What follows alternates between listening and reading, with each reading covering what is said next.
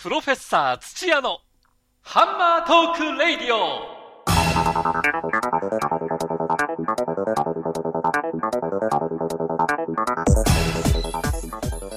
悪は栄え正義は枯れる。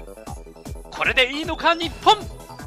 世の中の常識とやらをハンマーで砕きカミソリでそぎ落とす。元祖世相切りの一本勝負。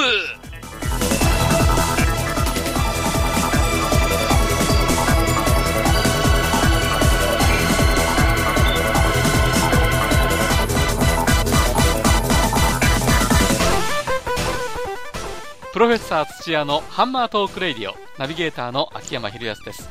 さあそしてプロフェッサー土屋こと某大学名誉教授の土屋和恵さんです。先生こんにちは。こんにちは。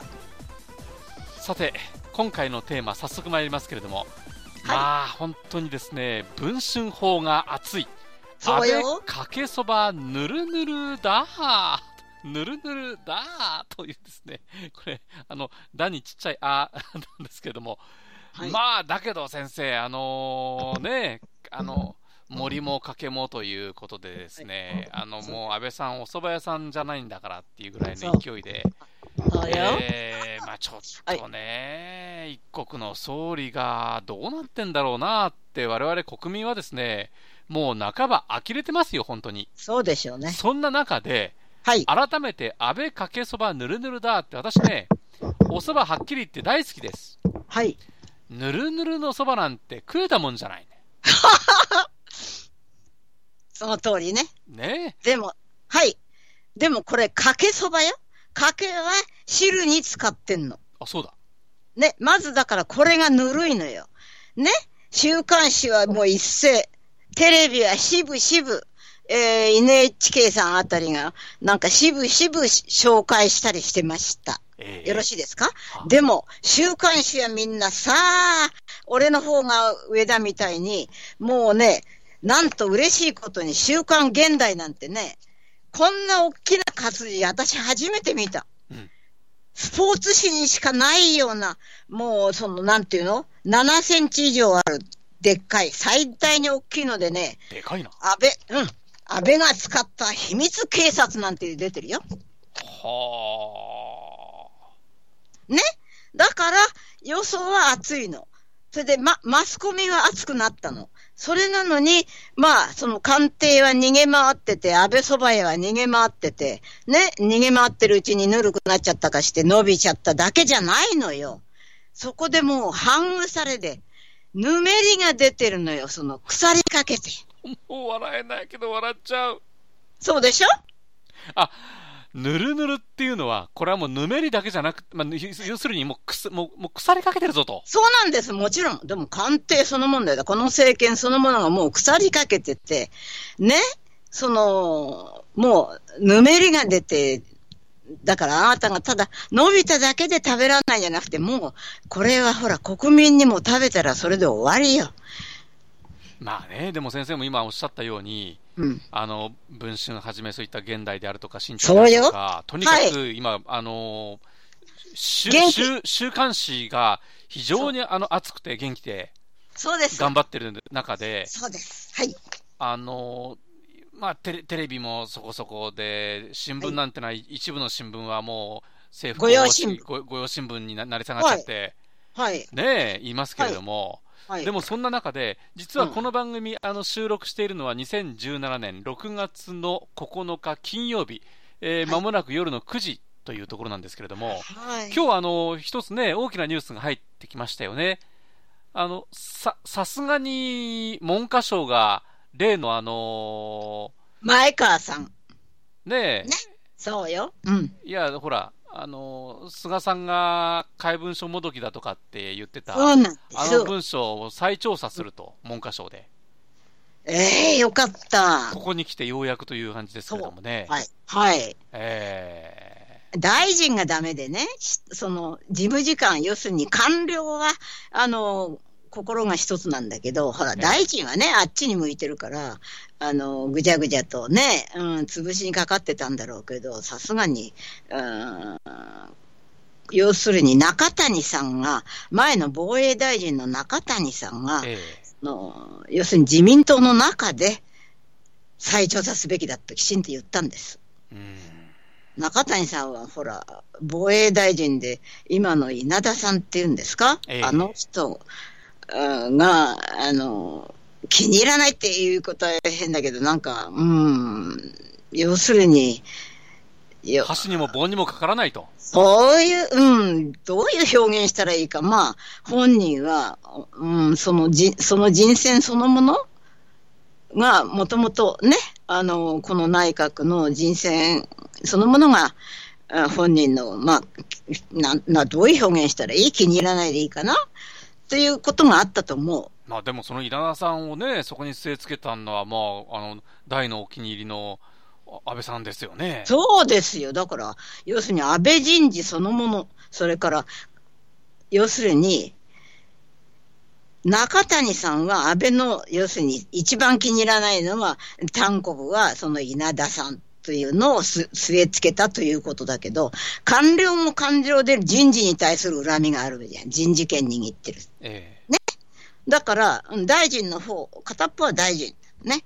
で、官僚そのものは官僚そのものに対して好き勝手に人事を動かすということに対して、もう、これは全官僚が、うん、どういう形でこの後来るかなっていうんで、それぞれの人が、なんか、え、お隣さんのお伺いを立ててんじゃないかとさえ思っております。えしかし、でも先生、まあおっしゃってる割にはね、あの、も森そばの時、まあ、まだ、まあ、現在進行形だっていうふうに、あの、はい。まだ進行思いたいとこですけれども、はい森そばの時だって、あの、財務省などはもうね、そう。えー官邸に右向け右ですし、だから、それが人事を握られていて、その、この、この政府、この政府ですよ。この政府、この政権が官僚600人、トップ600人の人事を勝手にすることの権力を過剰に握ったのよ。まあそれを振り回してんだからさ、なんとかの刃物でもってんって自分がさ首切られちゃうんだもん。大変じゃない。いや、だからでもね、うん。もうちょっと前に遡ってみればですよ、はいなんでそうなったのかっていう部分があったじゃないですか。あ要するに、この国ははい。官僚天国と言われていて、そう。政治家な、大臣なんてな、とにかくお飾りで、そう。ね、もう官僚が、あの持ってきたペーパーを読んでりゃいいんだよぐらいの、すべて官僚に牛耳られてきたっていう中で、はいそういう反動もあってじゃないですか。まあ、いや、その反動じゃなくて、これは、あの、あれですよ。あのー票を取りすぎて、要するに、その、自民党が、ひあの、要するに小選挙区制で、その、いわば、なんていうか、選挙のトリックで、ね、多数の与党になったと。その大あぐらの一つでできる今のうちやっこうっていうことですよ。いやーだからね、でもね、うんここまでね、あの、は、は、早くというのか、はい。腐れ切ってしまうのかって、ちょっと意外でしたね。もう少し時間かかって腐ってってもいいんだろうじゃない。いやね、2こんなに早く年、そう。速攻で。ね、1年、2年でこんなにも腐り切るかなと。うん腐る、どっちがよ。かん要するに権力握ったやつは権必ず腐るって言われてんのよ。いいや、いねだ。からね、権力握れば腐るのはもう、これはもそうう歴史が証明してきてるんだけどもあはいまりにも早く腐ったなって。いや、でもそ、うん。分かってる。それはね、見識。良識、見識、まともな人間が握ったか握んないか。だから、持つ人間がろくでもなければ、きそれははただの狂気よ。ね、で、仮にですよ。狂気を振り回してんのでよ。これまでは、ね、腐ってはいるんだけれども、うんなかなかそのに匂いを出さずにとか、はい。ね、尻尾出さずにうまくやってきた部分もあったじゃないですか。まあ、私たちが知らなかっただけで、ね。知らなかっただけで。は いはいはい。ね、はいそれはもうテレンテクダじゃないですけども。はい。うん。いや、そのか、官僚さんたちっていうのは、ほら、ね、あの、銀行員と官僚は行いすましてって言われてんじゃん。ね。だから、何食わぬ顔でっていうのが上手だった。今だってこの前、佐川さんっていうのは、何でも、何事もありません。そんなことありませんって、あの、しらーっと武士道じゃないけど、ね、白を切り通したでしょ？言いますね。したじゃないのよ。旧体以前だ。あれがあ決まりの態度だったのよ。うんうんうんうんね？えうん。で、あれは、その、そのまんま権力を持っている人間の面なのよ。ええつまり官僚が、あの、官邸側にいるから官僚だからね。だからええ二重の官僚だね。官官僚なもんで、官官僚はあの面をしてられるのよ。いや、だからね、うん前川さんが現役の時にね、はい。なんで俺のところに直接言ってこなかったんだって、なんかあの日本放送かなんかラジオで、はい。はい。ね、あの、はい。安倍さんがあの言ったとか言わないとか、はい。ああれは言ったのか、もう放送流れてから言ったんだ、はい。ね、い言ってましたけど、はい。そんな現役の官僚がそんなこと言いに行くわけないじゃないですかいやね。その通りよ。安倍安倍さん、すいません、これっていうのは、本当ですかなんてね。お友達で、ちょっとね、融通してるって本当ですかなんて、行くわけないだろうと。そうなのよ。それにね、あの、ホットラインがあるわけじゃない。本当にそう思うならね、自分がね、いざとなったらってね、自分はこのこの電話を使いなさいってホットラインにしとけばいいんで、その、黙って聞いてるやつの方がね、コメンテーターもいい加減なのよ。頭が働いてないってことよ。私だったら直ちに、あなたそれを言うならホットラインをそれぞれに与えとくべきだったでしょって、直ちに言ったわね。うんね受け手の方もその程度のもんなのよ。ね言った方の、その、言ったバカと同じ程度のバカの話だったことなん私から言わせればね。うんわかった？ただね、うん。まあ、今回、その文春法が熱いということで、はい。えーやはりあれですか、相当踏み込んだ今回も内容になってるんですか？うーん、モルナーベは？えーっとね、いや、い当人が多分よ、これは、この文春がこれほど元気になっちゃったのは、いわゆる、ほら、新聞社とかね、朝日し、朝日、週刊朝日あたりかな？朝日新聞だ。新聞がね、え世論調査をしてもせいぜい1000人。よく聞いてるあの NHK の聞きたくもないような世論調査などというのは1000人に電話して65%の回答を得ましたなどと言ってんのよ。いいね ?1000 人ないの。今回、そのメールマガジンですか？あの、あの、要するに契約してる、文春が契約している、うーんメールマガジンの読者。読者じゃない、視聴者かな？っていうのかな？読者ですよ、読者、読者。読者でいいのね、ええメールマガジンはね。ええあ、そうですねええ。あの雑誌だもんね。メメメルマガですからね。で、まあ、はい。あ、わかった、ええそのメルマガの読者がええ1570人にきちんとアンケート取ったんだって、文春が。えそうしたらね、安倍の支持率、安倍政権の支持率が22%だったんだって。反対が78%だったんだって。えはこれあ。だけの差を。衝撃的ですね。その通り。いや、だから、おごるな、安倍と、要するになったわけよ。あ、今回の、えー文春、そう。6月15日号でしたっけ？そうです。相当大きなフォント、活字で、そうよ。安倍おごるなと、そうです。見出しが出てるんですか？そうですよ。おごるな、安倍ですよ。あ、おごるな、安倍。おごるな、安倍。うん。おごるな。って、ね、安倍です。というわけで、自分春としては、ある意味で、読者調査で、前川関門に賛成86%、内閣支持率はなんと22%まで落ちた。そこがなんか、うんすごい大目玉だったみたいね。まあ、だから、ね、あの、文春のメルマガの、まあ、読者層というか、購読層っていうのもね、そう。ある、あるでしょうし、そうです。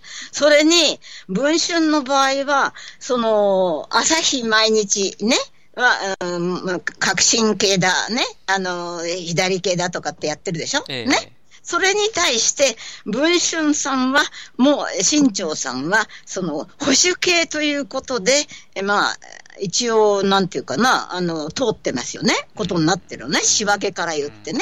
でしょ？で、その、だから本当は本来お仲間さんで、ね？あの、御用売りなどという、御用売りなどという、その、御用を、その、汚いという字をつけ、使ってたな。御用新聞になり下がったというのをね。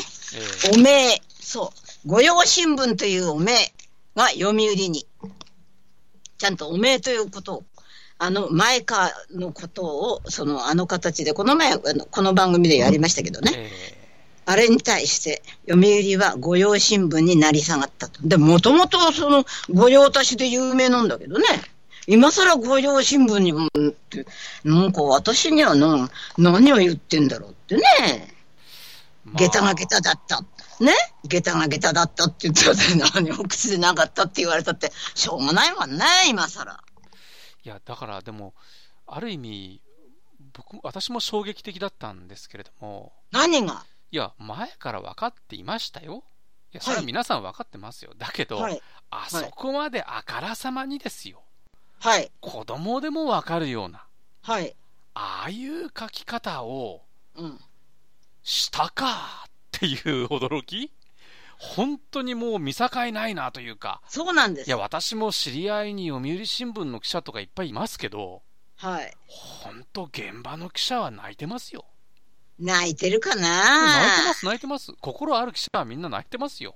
心ある記者が2、3人ではいるのかしらってさえ私は疑ってるわよいやいやい。ますよ、いますよ。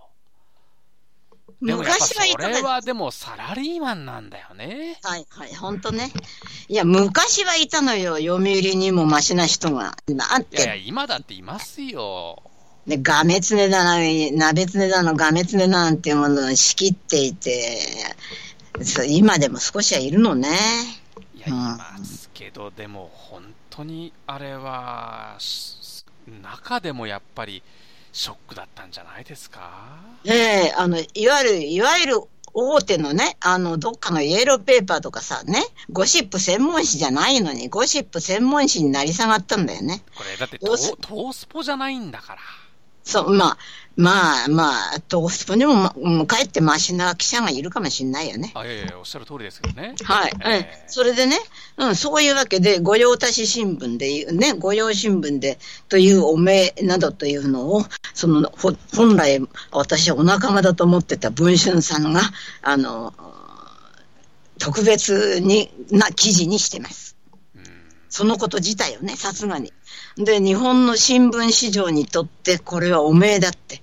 スキャンダルでもね、犯罪でも何でもないって。それをあの形で、要するに、新聞市場の、日本の新聞市場の汚点だと言ってます。まあ、あのちょっと話は戻っちゃうんですけれども、はいそのあの文春が、え世論調査をした結果というのが非常に、まああのえーお話にあったように衝撃的なその内閣支持率の低さという部分で、はいこ。れまではそのあの安倍内閣というのは、まあちょっとやそっと、あこぎなことやっても言っても、あの支持率高いから許されるだろうぐらいの勢いがあったと思うんですけど。全くそうですよ。何を言ってもね、支持率は下がんないからねって言ってたそうですね。あやっぱりね。ええいいじゃあ本人がちゃんと口とかで、うん、支持率は下がってないよって、へ整然と言ってたって言うけど、この支持率にも、まあ実は、あの、なんか、あの、大層なんかあ怪しいなどというね、あのネットじゃ騒がれてますけどね、それ自体がね、その、だからその闇の捜査ができることに自信があったんじゃないかっていう、まあ、というわけで、あの、文春さんはご自分の手でやったんだそうでございます。おーまあまあね。そう、捜査をされないように。うん。うん、で、その間に入ってる、あの、に日本一の、うん、ワルの、あの、しなんだっけな、宣伝を扱う、うん、なんと言えばいいんだろうな、広告代理店か？の、ああ、あその、親玉に悪いのがいて、ああ、アルファベットで言えば、あの、D, D さんですか？そう、なんとかさんね。えーそう。うん、これが悪の塊なんだってね。あうん、な、なんとか御用、御、御用新聞さんを超えてるんだそうですから。ーえ。うん、そういう、まあ、その、いろいろと、まあ、いろいろ政権とかいろんなあり方で、日本の、その、腐り方っていうのは、これはもう、実はもう、ちょうど今週、内田さんが、あの、っていう、達郎さんっていう人っていう、あの、木って書くんですけどね、ええうん非常に良心的な評論家で、この人が、根っこにあるのは属国。この国がきちんと独立してないと。アメね、アメリカさんにチャラチャラとね、その、うんアメリカの言いなりになって国を売ってるような国を売ること、そのことの技能オリンピック大会みたいな連中しかいないんだと。言い切ってます。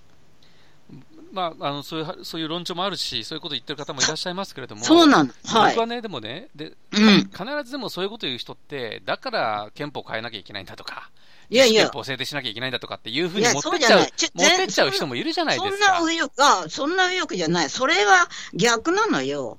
あのー今その、あその憲法がどうのこうのっていうのは、実は、うん、アメリカ産の属国であることを、その属国らしい憲法に変えなさいということに従ってるだけよ。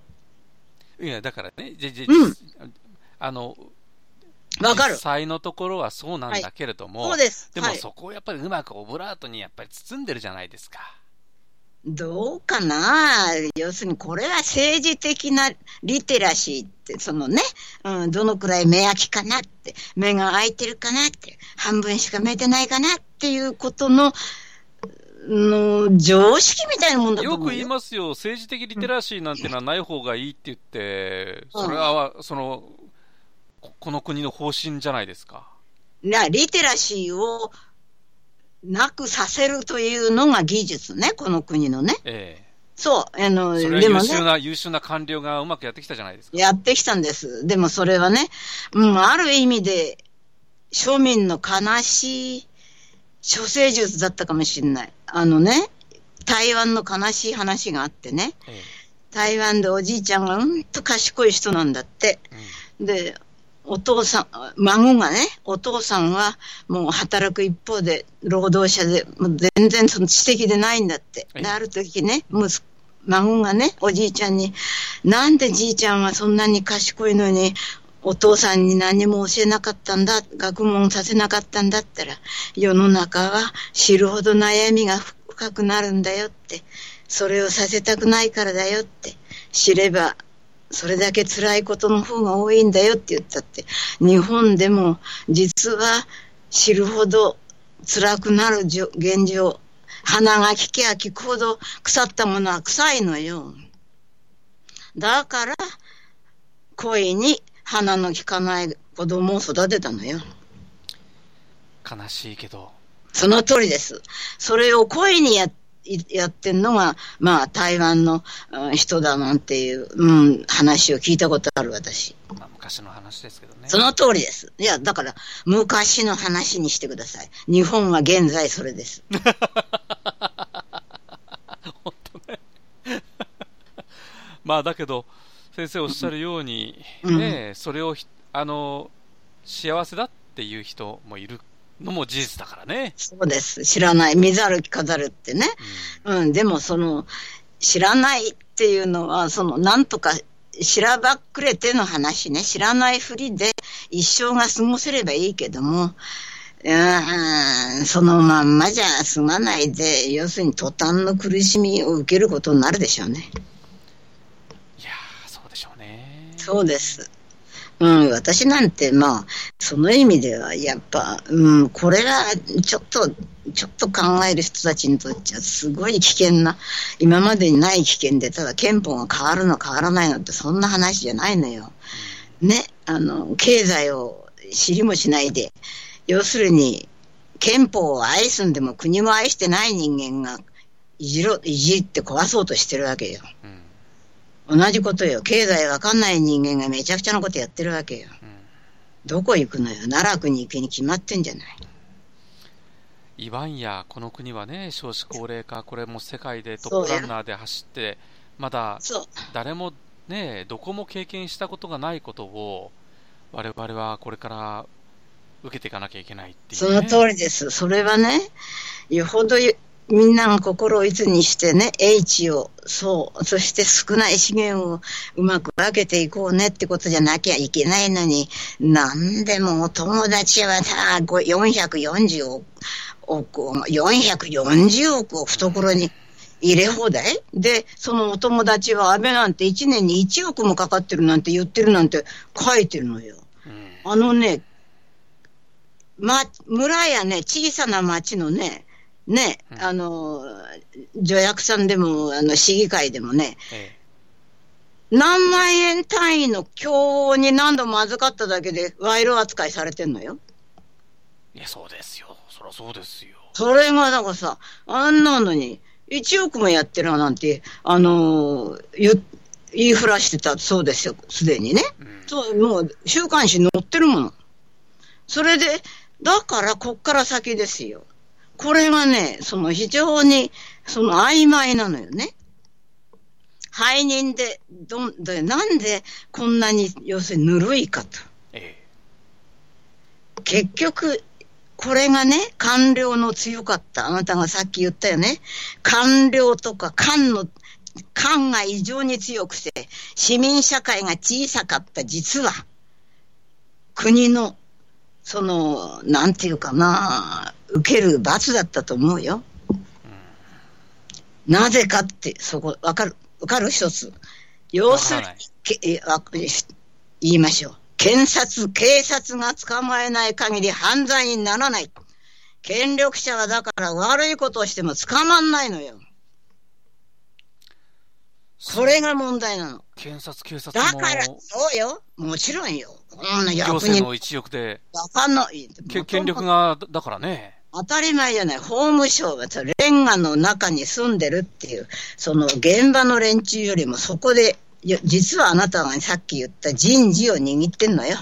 そのおかげで実は、その、うん、その赤レンガのとかっていう、その連中の中でいろんなこと言うけども、実は、いわば官僚のあそこの法務省がトップに、が、あの、人事を握ってて、ほとんど、いろ、もう、これは裁判所もそう。嫌がらせ人事という見せしめ人事とかっていうのを長年やりまくってきたのよ。だから本当に壁に穴開けなきゃいけないその通りねね、これが。だから、もっと、その気ならば、ね、100人もどうって、別に、あの、しっかり調べれば、出てくるでしょ？いや、だからいくらでもね。、そら一国の総理がね、鬼の。首取ったかのように、そ既得権益の厚い壁にね、う。うん。一決だとかって言って、それが獣医学部じゃねえだろうって。その通りですね。いや、もっとやってるそうですよ、これが。うん、これでまだ私はこの前言ったら、これで済んでるわけないでしょって言ったら。まだあげればいくらもある話だけど、とりあえずこの千葉県でもっと国際医療大学っていう名前でしたかね。おええ。はあ同じように、あの、千葉県を実は食い物にしてるそうです。それは先生、また改めていきますか。その通りです。というわけで、え、あの、この国は悲しいことに、警察が捕まえない限り犯罪がないと思うことにしてるんじゃないみんな。捕まえるわけないもんね。だから、そうなのよ。権だから権力を握る怖さ、握られる怖さっていうのは悪いことをして捕まらないって、これが要するに一番国を腐らせるってことだね。お代官様にはかなわないですね。その通りです。ね。ということで、今回のテーマ、文春法が熱い、安倍かけそばぬるぬるだと。まあぬるぬるなんだか、ズブズブなんだか、もうわけがわかんなくなってきちゃいましたけども。その通りです。ねえ。でもまあ、この国でね、生きていかなきゃいけないから、もう少しはやっぱりね、よくしていかなきゃいけないですよね。いいこと、いや、いいことをネットで言ってました。一票ね、馬鹿にされて、要するに、あのーもう民主主義ではないと、こんなのはね。あ官邸そのものがクーデター、でも要するに、なんていうの、あの、立法府、ちょうどヒットラーがやったようにね、ええ。国会なんてものはあるかなしかにしてと同じことやってんじゃないかって、すでにね、あの、ほら、菅野さんってほら、例の森友のね、ええ。すすでに官邸そのものがクーデターをやって、その自分で不当な権力を握ってんだと。なるほどな。まあそこまでちゃんと、ね。え、そこまで言ってます。そのことを国民が知るべきだと。で、この人とは別に非常にいい使い方があると。御用新聞の読者が一斉に一票、それはものすごく効く一票になると。その新聞の購読をやめなさいと。やめましょうと。その不買運動をしましょうと言ってます。それが一番、とりあえず一番効くんじゃないかな。うん。まあ私はもう、私はもう一つどっかのキャラメルも食べないことにしてるけどね。まあちょっとそれもよわけが、ちょっとよくわか わけがわかる。どうして？新聞、御用新聞を取ら、取ってる人が、もう不買で断れと。購読やめるって一斉にやめたらいいじゃない。でもやっぱああいう新聞読んでる人ってのはどうなんですかね。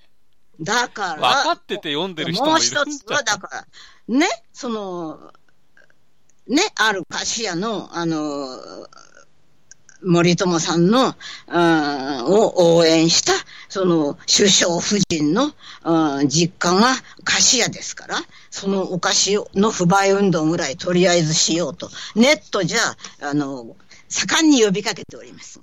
これもアメリカなんかじゃ普通にもうそういうのはもう始まってるんですけどね。当たり前の、だから、うんそれがやっぱり属国の悲しさで、一度もし、もうね、戦後70年主権なんてものをね、持ったことがない。うん、主権、国に主権がないんだもの。